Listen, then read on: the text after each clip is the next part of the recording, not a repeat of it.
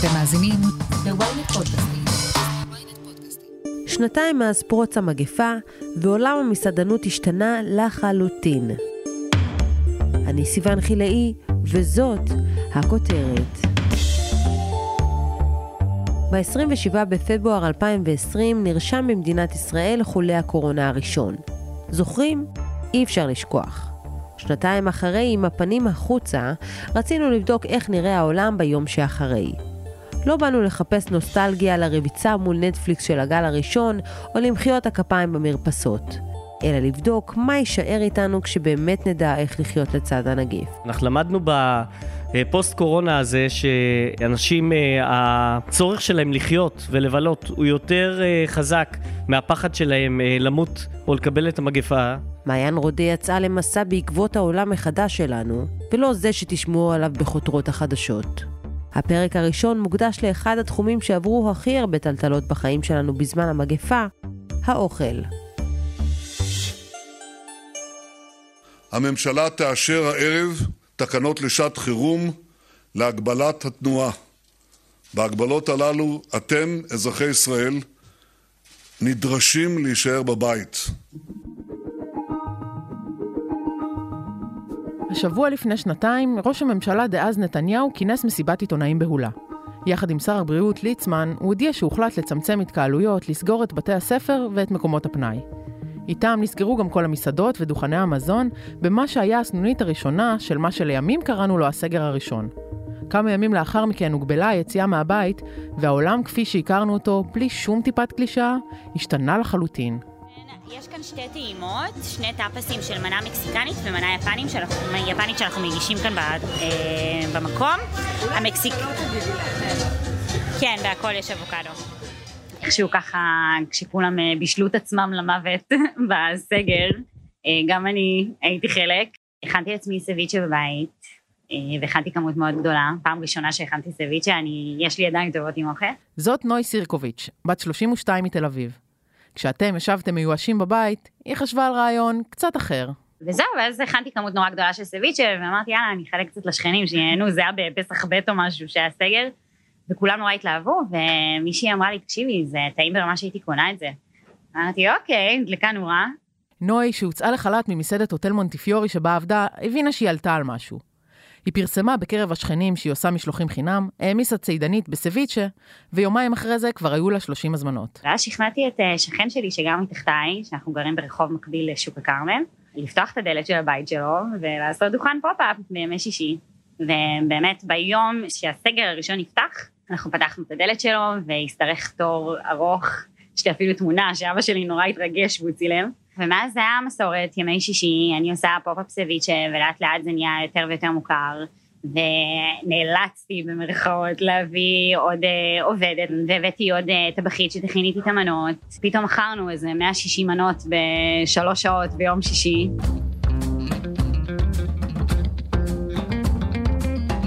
אני לא אשכח את זה, זה 14 למרץ, סגרו את המסעדות. ב-16 או 17 כבר העליתי פוסט, וב-18 כבר יצאתי לי משלוחים של, ה... אה, של האוכל שלי, שזה האוכל הטוניסאי. גם אביעד ערבה, בן 40 מבאר יעקב, שעבד במשך שנים בתחום המסעדנות, קלט ממש בתחילת הסגר הראשון שמשהו מסתתר במתכונים המשפחתיים של סבתא. ותמיד הנושא של האוכל היה כזה, איזה תחביב נחמד כזה, וקיבלתי כל מיני ריג'קטים חיוביים במהלך השנים, אה, על דברים שהייתי עושה, ואז הגיעה הקורונה, וסגרו את המסעדות. ואני לא בן אדם שיושב על הטוסיק, אם אפשר להגיד את זה. אביעד מבשל את מה שהוא מכנה השילוש הקדוש של המטבח הטוניסאי, פריקסה, קוסקוס וחריימה. הרגע הזה שבו נאלצנו כולנו לעצור ולבשל בבית, היה הרגע שבו הוא הבין כמה אהבה יש לו לדבר. תראי, זה, זה, זה סוג של תהליך כזה ש, שהתחיל עוד לפני, אבל אז מכוח הנסיבות והמציאות ו, ומזונות וכן הלאה, ו, ולחצים כלכליים ו, והחיים שקורים, אז הרבה פעמים אתה מזניח את האמת שלך, או את מה שאתה באמת רוצה להגיע אליו או לגעת בו, ו, ולשמחתי פתאום היה לנו את הברייק הזה, פתאום כולם יושבים בבית, פתאום יש לך זמן, ו, ובאמת זה מה שקרה, זאת אומרת, פתאום אמרתי אוקיי, וזה, וזה היה פתאום מאוד מהיר, כאילו אוקיי, טוב, יאללה. משהו שבער בי כבר המון המון זמן. כשהוסרו ההגבלות, אביעד חזר לעבוד במסעדה שבה עבד לפני הקורונה. והיום הוא מתכנן את העתיד, הוא ממשיך לנסוע בימי שישי עם משלוחי קוסקוס. אבל יש כמה רגעים מהתקופה ההיא שהבהירו לו שהוא במקום הנכון. היו לי שתי תגובות מרגשות ממש. אחת, דרך איזה מישהי שהגיעה אליי, דרך חברה משותפת בפייסבוק, פנתה אליי, והזהירה אותי, אני טוניסאית, ואני כבר שנים לא, עם כל זה שאני אוכלת במסעדות ביתיות ועניינים וטטי וטטה, לא מצליחה למצוא שום אה, אה, קוסקוס בטעם של סבתא שלי. אמרתי לה, אוקיי, אני מאוד מקווה שיהיה בסדר, ו... ולקחתי הזמנה. אביעד הגיע לתל אביב, מסר את ההזמנה והמשיך ללקוח הבא. בין הרמזורים, הוא הבחין שמשהו קורה בפייסבוק שלו. משהו כמו חצי שעה אחרי שהורדתי לה את האוכל, היא כתבה פוסט מאוד מרגש, שכאילו שנים היא לא מצאה טעמים, עניינים, זה בול הטעמים של הבית. אני זוכר שעצרתי את האוטו, קראתי את התגובה, ונשבע שהזלתי אפילו איזה דמעה קטנה. בשביל זה אתה עושה את הדברים האלה, הרי לא בשביל הטפיחה על השכם, אלא בדיוק זה. זאת אומרת, הטעם שאני זוכר כילד, אליו רציתי להגיע ולהעביר אותו בעצם גם לכאלה שאין להם את היכולת לעשות את זה, או שכבר הסבתא לא בחיים. והתגובה השנייה הייתה, שזה היה כבר אה, בכלל אה, אה, פסיכי, אני יצאתי למשלוחים, והבני דודים שלי והאחים של אמא שלי הגיעו לארוחת צהריים אצל אמא שלי. אני תמיד עושה כמויות, אז נשאר, אז אמא שלי הזמינה אותם לצהריים, ומבחינתם הם יודעים שהיא בישלה. ואני מגיע תוך כדי שהם אוכלים ומפרקים שם את השולחן ונהנים מכל ביס וכן הלאה, ואז בן דוד שלי כזה אומר לאמא שלי, בוא נשבי, תקשיבי. עלית על סבתא בכמה וכמה דרגות. ואימא שלי ישר מתפקעת מצחוק, ואני כזה ככה גם כן כזה צוחק בצד. הוא אומר לי, די, נו, זה אתה? אמרתי לו, כן. הוא אומר לי, אתה בן זונה. מה זה? איך אתה, איך, איך הגעת לדבר? אז עכשיו זה, זה, זה בן דוד שכאילו גר ליד סבתא שלי כאילו צמוד לקורקבן כאילו וכל שבוע הוא אוכל את הקוסקוס שלה ואוכל את האוכל שאני הכנתי ואומר לי תקשיב זה כאילו זה רמה מעל.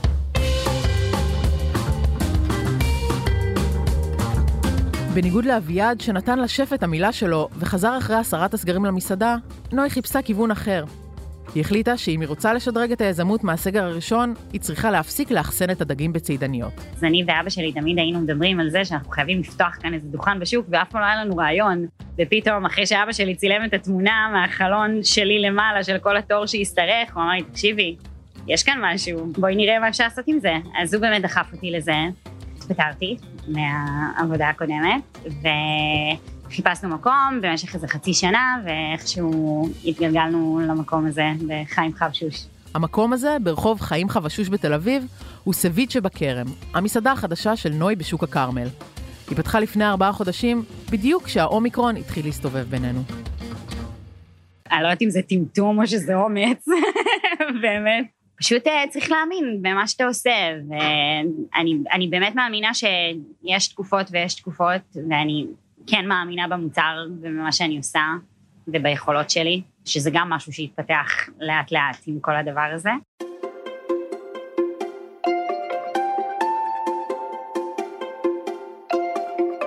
אנשים פשוט למדו לבשל. כל הבאז הזה שהיה סביב מסעדות ותוכניות בישול, פתאום בקורונה הכל התפרץ כמו הר געש, ואנשים התחילו לעשות גם דברים מאוד מסובכים, שצריך זמן וטיפול, כמו מחמצת.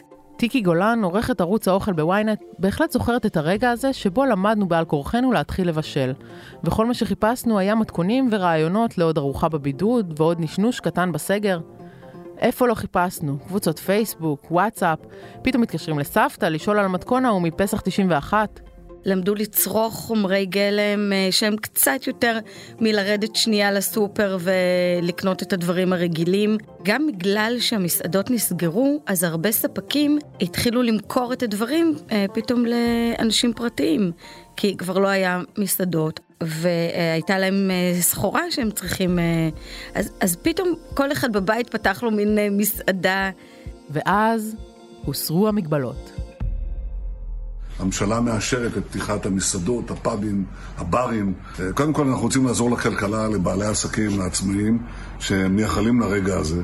ושנית, אנחנו רוצים להקל על החיים שלכם, לאפשר לכם לצאת, להתעבר, לחזור ככל שניתן אה, לשגרה, לשתות כוס קפה, לשתות גם בירה.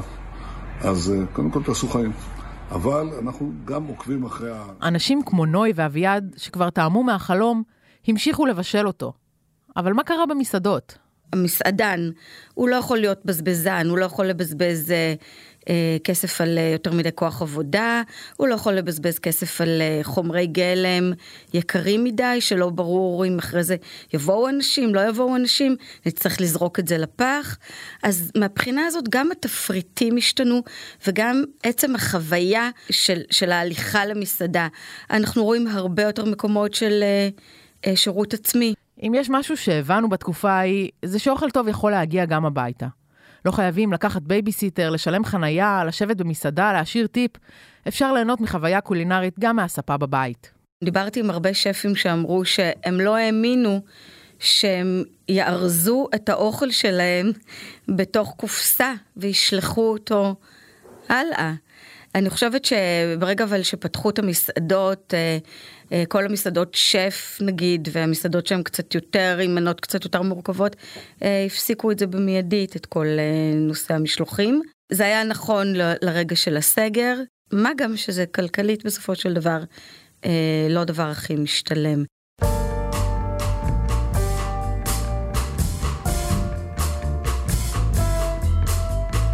אני חושב שאני מהראשונים שהבינו, חזו והעריכו את זה. אז גם אנחנו דיברנו עם שף. יובל בן אריה, שף ובעלים של המסעדות טייזו, מיאזקי ו-A. תחילת פברואר 2020. אה, אז זה ממש עוד כשכולנו היינו בהכחשה. כן, כולם היו בהכחשה, כולם היו נורא אופטימיים, ואני אה, שומע, ויש לי הרבה חברים אה, מעבר לים, ביפן, בסין, חלקם עם מסעדות, חלקם בכלל לא מהתחום. ומתחיל לשמוע על, ה, על הבהלה, על זה שאנשים הולכים לקנות אה, ניירות טואלט, על אה, שימורים, ואני, או בגלל שאני חרדתי, או אה, תוסיפי לזה שאני בן של שני רופאים, היה ברור לי שקורה משהו גדול. היה ברור לי שזה ישטוף אותנו ובמידה ניכרת. ואני כבר, אה, אני זוכר את זה, ישבנו במשרד עם המטה, ואני מזמן את כולם, במקרה גם אחד החבר'ה הביא אה, בורקסים, לוינסקי, וכולם יושבים ומנשנשים בורקסים, ואז אני אומר להם, טוב, הבאתי לוח גדול כזה, ואני רוצה שנתחיל להתכונן אה, למגפה, וכולם מגלגלים עיניים ואומרים, מה? את המה הזה יובל זוכר טוב מאוד. הוא סגר את המסעדה עוד לפני שהוטל הסגר, עוד לפני שבכלל דובר על פיצויים מהמדינה ואם בכלל. הוא הבין שכדי לשמור על העובדים והאורחים אי אפשר להמשיך כרגיל. אבל מה בכל זאת עושים כשאי אפשר להושיב אנשים סביב שולחנות ולתת להם חוויה של מסעדה? אז אני חושב שאחרי שבועיים או שלושה שהעניינים טיפה נרגעו, ואני הבנתי לגמרי שה... שהעסק הזה הוא פה ולהישאר הרבה זמן, אז uh, התחלתי לחשוב לעשות משלוחים.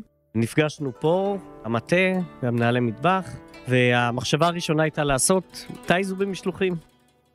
ישבנו וחשבנו ואמרנו, טוב, איך אנחנו מביאים? הרי טייזו זה לא רק האוכל שאנחנו מגישים, יש עניין של אה, חוויה. ויש פה אה, חלל מאוד מאוד מרשים ומוזיקה, ואנחנו מייצרים סוג של אסקייפיזם אה, כזה, שאנשים אה, יוצא, נכנסים מרחוב אה, תל אביבי רגיל, נכנסים לתוך אה, עולם כזה קסום שאנחנו יצרנו פה. לא, לא הצלחנו להבין איך אנחנו מייצרים חוויה ברמה של משלוח. וככל שחשבנו על זה יותר, ו- וחשבנו על פלייליסטים שסורקים, ואלף דברים אחרים, הבנו שבסופו של דבר לקחת את האוכל של טייזו, לסגור את זה בתוך קופסאות ולשלח את זה ככה, לא חשבתי שיהיו מספיק אנשים שיהיו מוכנים לשלם 500 ו-600 שקל, אני מדבר ברמה הזוגית על חוויה כזו. ואז אה, בא לי רעיון, למה לא לשנמך את הכל? בעצם טאיזו נולדה ממקור של street אה, food. מחמש מדינות, ולמה לא לקחת באמת ולחזור קצת ל street food, לעשות אוכל יותר מונגש, גם ברמת המחיר, גם ברמת אה, רמת חומרי הגלם, שמושתת לגמרי על עולמות התוכן שלנו ועל הרטבים שלנו. ועל הרבה מאוד מחומרי הגלם האחרים שלנו, ולייצר איזשהו תפריט שהוא אה, נגיש, שהוא קליל, שהוא everyday כזה, וככה נולד הרעיון של אה, קפה טאיזו. מקפה טאיזו, האחות הקטנה של המסעדה, יצאו המשלוחים שהביאו את האוכל של שף יובל בגרסה שמתאימה לטרנינג בבית. התפריט אמנם שונה, אבל החוויה דומה. ובטח כבר עשינו לכם תיאבון, אז קחו הפסקת אוכל קטנה ומיד נמשיך עם הכותרת. היי, אני משי היד, ואני רוצה להזמין אתכם לאבק פיות, פודקאסט דיסני המצליח ביותר בישראל. לא, זה לא פודקאסט לילדים. בכל פרק נצא למסע נוסטלגי בעקבות הסיפורים הכי מעניינים של חברת האנימציה הגדולה בעולם. הכוכבים המפתיעים שעמדו מאחורי הדמויות של מלך האריות, מולן, אלאדין, פוקאונטה, סביבת הים הקטנה. הצד האפל מאחורי סיפורי הנסיכות והאבירים, וגם איך המכשפות הפכו לסמל סקס. חפשו אבק פיות בוויינט או באפליקציית הפודקאסטים האהובה עליכם.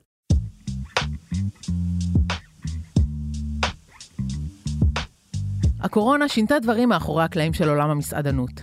זוכרים את הימים שרציתם רק לקנות קפה מתחת לבית, אבל אסור היה למכור לכם אותו בטייק אווי? או כשהבריחו לכם מנת צ'יפס לחניון סמוך למסעדה? ברגע שהמסעדות היו ריקות, היה צריך לחשוב מחדש. מטבחי רפאים זה משהו מאוד מעניין. הוא התעורר לתחייה, קודם כל מטבחי רפאים זה משהו שנולד אה, בחו"ל, בעיקר בניו יורק, איכשהו אימצו אותו עוד אה, מקומות. מטבח רפאים זה מטבח של מסעדה בלי מסעדה. מה זה אומר בעצם? טוב ששאלתם. זה אומר שזה מטבח שרק מוציא משלוחים, והרבה מסעדות נפתחו ככה עם מיתוג ועם יחסי ציבור, אבל אין באמת מסעדה כזאת. אז אני חושבת שזאת חיה שגם אה, אה, תמשיך הר, הרבה. מסעדה שקמה רק בשביל משלוחים. מבינים? הקורונה לימדה אותנו שאפשר, אם המציאות מחייבת, להסתדר גם בפחות. אמנם קשה, אבל מסעדנים מצאו דרכים להפחית בהוצאות. פחות מסעדות פומפוזיות והרבה אה, יותר אוכל רחוב. האוכל הרחוב אה, מבחינה הזאת אה, קיבל אה, שדרוג רציני. אה, אנשים משקיעים, מסעדנים משקיעים באוכל רחוב, בקונספטים, במיתוג, בעיצוב, כך שתקבלי חוויה ב-50-70 שקל, כאילו הלכת למסעדה. חוויה, אוכל רחוב... אני זוכרת ימים זה... שחוויה במסעדה עלתה 50-70 שקל, ואוכל רחוב עלה 20. אני זוכרת ימים שהיינו הולכים עם uh, חותלות בחורף. את יודעת, דברים משתנים. קודם כל, היום כמעט ואין מסעדה חדשה שנפתחת, מבלי שהיא עשתה לעצמה איזשהו פורמט שלא פרמטה איזה מקום במטבח, או לא משנה, היא הקציעה למשלוחים ולטק-אווי מקום. Uh, הרבה מסעדות שנפתחות היום גם נפתחות עם uh, מעדניה בפנים, זה אומר אוכל מוכן בקופסאות, שאת פשוט באה לוקחת ומחממת בבית, או אוכלת אם זה סלטים, או אם זה אוכל שהוא קצת יותר uh, מתוחכם, אז כן, יש בהרבה מסעדות מקרר כזה עם דברי מכולת מעדניה. במסעדת A של יובל אתם יכולים לשכוח מסלט במקרר, אבל גם ככה לא בטוח שתצליחו למצוא במקום. ואז באיזה שלב אתה אומר, אוקיי, אני מבין שזה העולם, אני בכל זאת פותח מסעדה חדשה, למרות שאי אפשר לדעת מה יהיה. חיכיתי, חיכיתי, חיכיתי, זאת אומרת, אה, שנה ומשהו אחרי אה, קורונה, שהבנו שהדברים מתחילים להתייצב. זה לא בדיוק להתייצב, אז יש אה, גל אחד ועוד גל ועוד גל, אבל אנשים מתחילים להבין איך, את יודעת, בין הגלים מה, מה עושים ואיך רוכבים עליהם כמו, ש, כמו שצריך, והבנו שזה פה להישאר ועוד הרבה זמן, ואחרי המתנה מאוד מאוד ארוכה, החלטנו להניע שוב את uh, סיפור המסעדה החדשה, את מסעדת A, ועד כה uh, עובד יפה. ואי אפשר בלי להזכיר את הבעיה הכי קשה שנותרה בימי הפוסט סגרים. המסעדות חוזרות לארח, מקומות חדשים נפתחים, אבל בעיה אחרת מטרידה את המסעדנים. המלצרים לא רוצים לחזור. כל מה שקשור, אגב, לצוותים אה, וכוח אדם במסעדות היה מאוד מאוד אה, קשוח לפני קורונה. נפתחות הרבה מסעדות, אבל אין אה, נהירה של כוח אדם לתוך התחום הזה. הוא נתפס כתחום מאוד מאוד אפור, עובדים בו קשה, כולם רוצים להיות מנכ"לים והייטקיסטים וכדומה. והיום זה עוד יותר קשוח, גם uh, תוצר, אני מניח, של כל החל"תים, וזה שאנשים התרגלו לשבת בבית, לעבוד בקלות ולהרוויח קצת כסף. אני לא יודע, זה, זה המשך, עוד פעם, התקדמנו שני, שנתיים בציר הזמן, פחות ופחות אנשים רוצים להיכנס למסעדות, אז זה וקורונה ביחד יצרו מצב כמעט בלתי אפשרי היום אה, לקיים מסעדה מבחינת כוח אדם. אין כוח אדם איכותי, כוח אדם נורא נורא יקר, שבסוף זה גם מתרגם לכמה עולם ענן במסעדה, כי היום אנחנו צריכים לשלם 30 או 40 אחוז יותר ממה ששילמנו לפני קורונה, פר שעה, לכל אחד מהתפקידים במסעדה. נוסיף על זה גם את החומרי גלם שהתייקרו, חלק מזה גם תוצר של קורונה, של משלוחים בכל העולם, ודברים שקשורים בדגנים, וכל מיני דברים שמגיעים מסין, וכל... מיני, העולם פה השתגע לגמרי.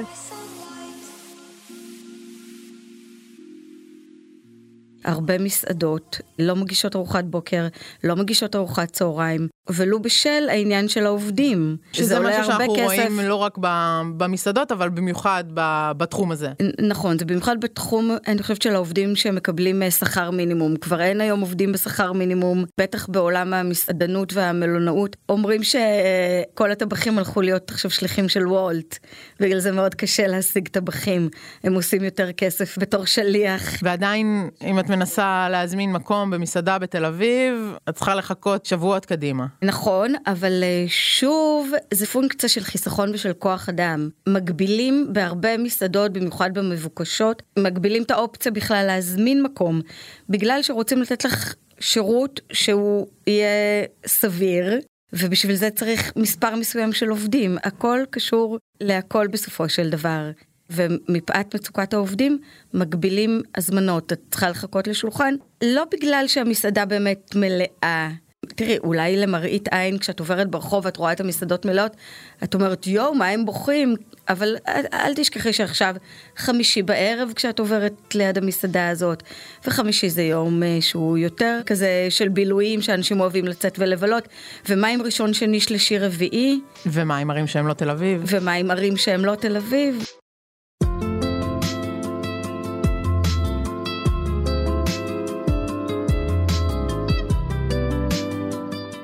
אני חושב שהענף הוא ענף שנמצא במשבר.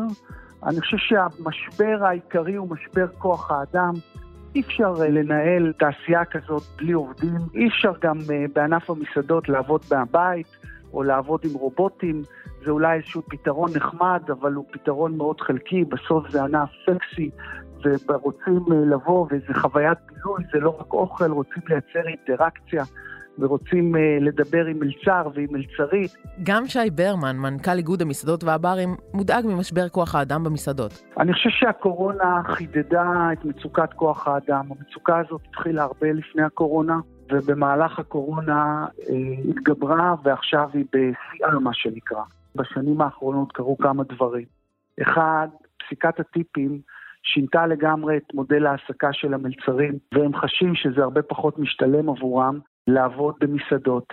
אנחנו רואים שענף ההייטק, שגם אצלו חסר אה, אה, כוח אדם, לוטה שיניים לעבר הבחורים צעירים ובנות צעירות של, שהם סטודנטים, ומעסיקים אותם במשרת סטודנט באיזשהם תנאים יותר נוחים, כמו שאנחנו יודעים להעסיק אותם. אבל לשי גם יש פתרון, משהו שעזר מאוד לענף המסעדנות עד תחילת שנות האלפיים, להביא עובדים זרים. אנחנו לא רואים איך אנחנו מדביקים את הפער הזה בלי מכסות של עובדים פלסטינאים ועובדים זרים, בדיוק כמו שיש בחקלאות, ובדיוק כמו שיש בתעשייה, ובדיוק כמו שיש בבניין. ובכל זאת הצלחתי לחלץ ממנו מעט אופטימיות.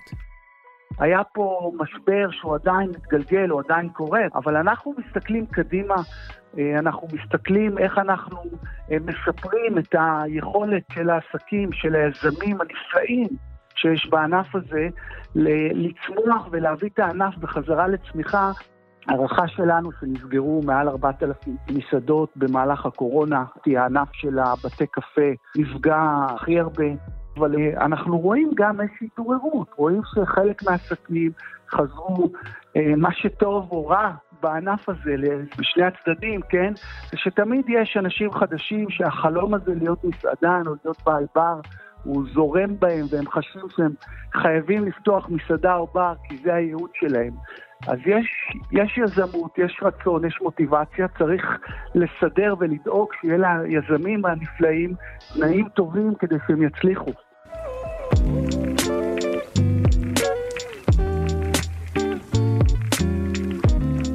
כל הקשיים, הטלטלות וחוסר היציבות, פגשנו בפרק הזה שלושה אנשים שלא רק שרדו את הקורונה, אלא גם יצאו ממנה מצליחים.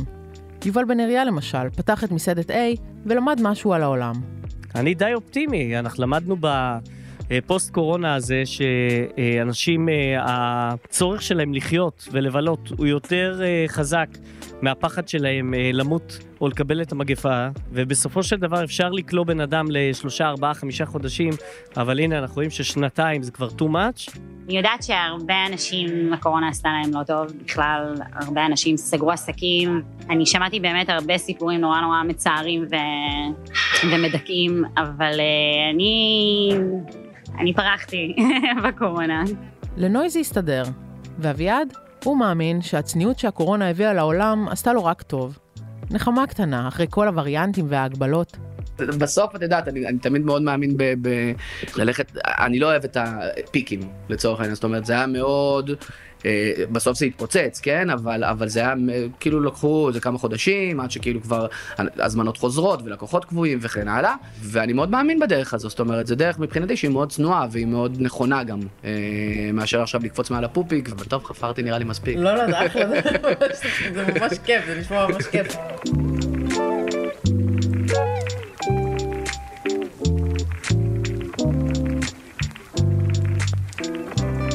עד כאן הכותרת להפעם. בעוד שבועיים תוכלו לשמוע את הפרק השני בסדרת המגזין שלנו, שבודקת איך נראה העולם שנתיים אחרי החולה הראשון. אתם מוזמנים לעקוב אחרינו בוויינט, או איפה שאתם שומעים את הפודקאסטים שלכם, אם זה בספוטיפיי או באפל פודקאסט. אתם מוזמנים גם לדרג אותנו ולהאזין לפרק מגזין נוסף שלנו, למה אין 911 בישראל. וכמובן, אל תשכחו לשלוח את הפרק לחברה שעדיין לא שמעה את הכותרת של היום. את הפרק ערכתי והפקתי יחד עם רון טוביה ושחר ברקת. על הסאונד, ניסו עזרן. ביום ראשון סיון חילאי ועטילה שומפלבי יהיו כאן עם פרק נוסף. אני מעיין רודה, בתיאבון.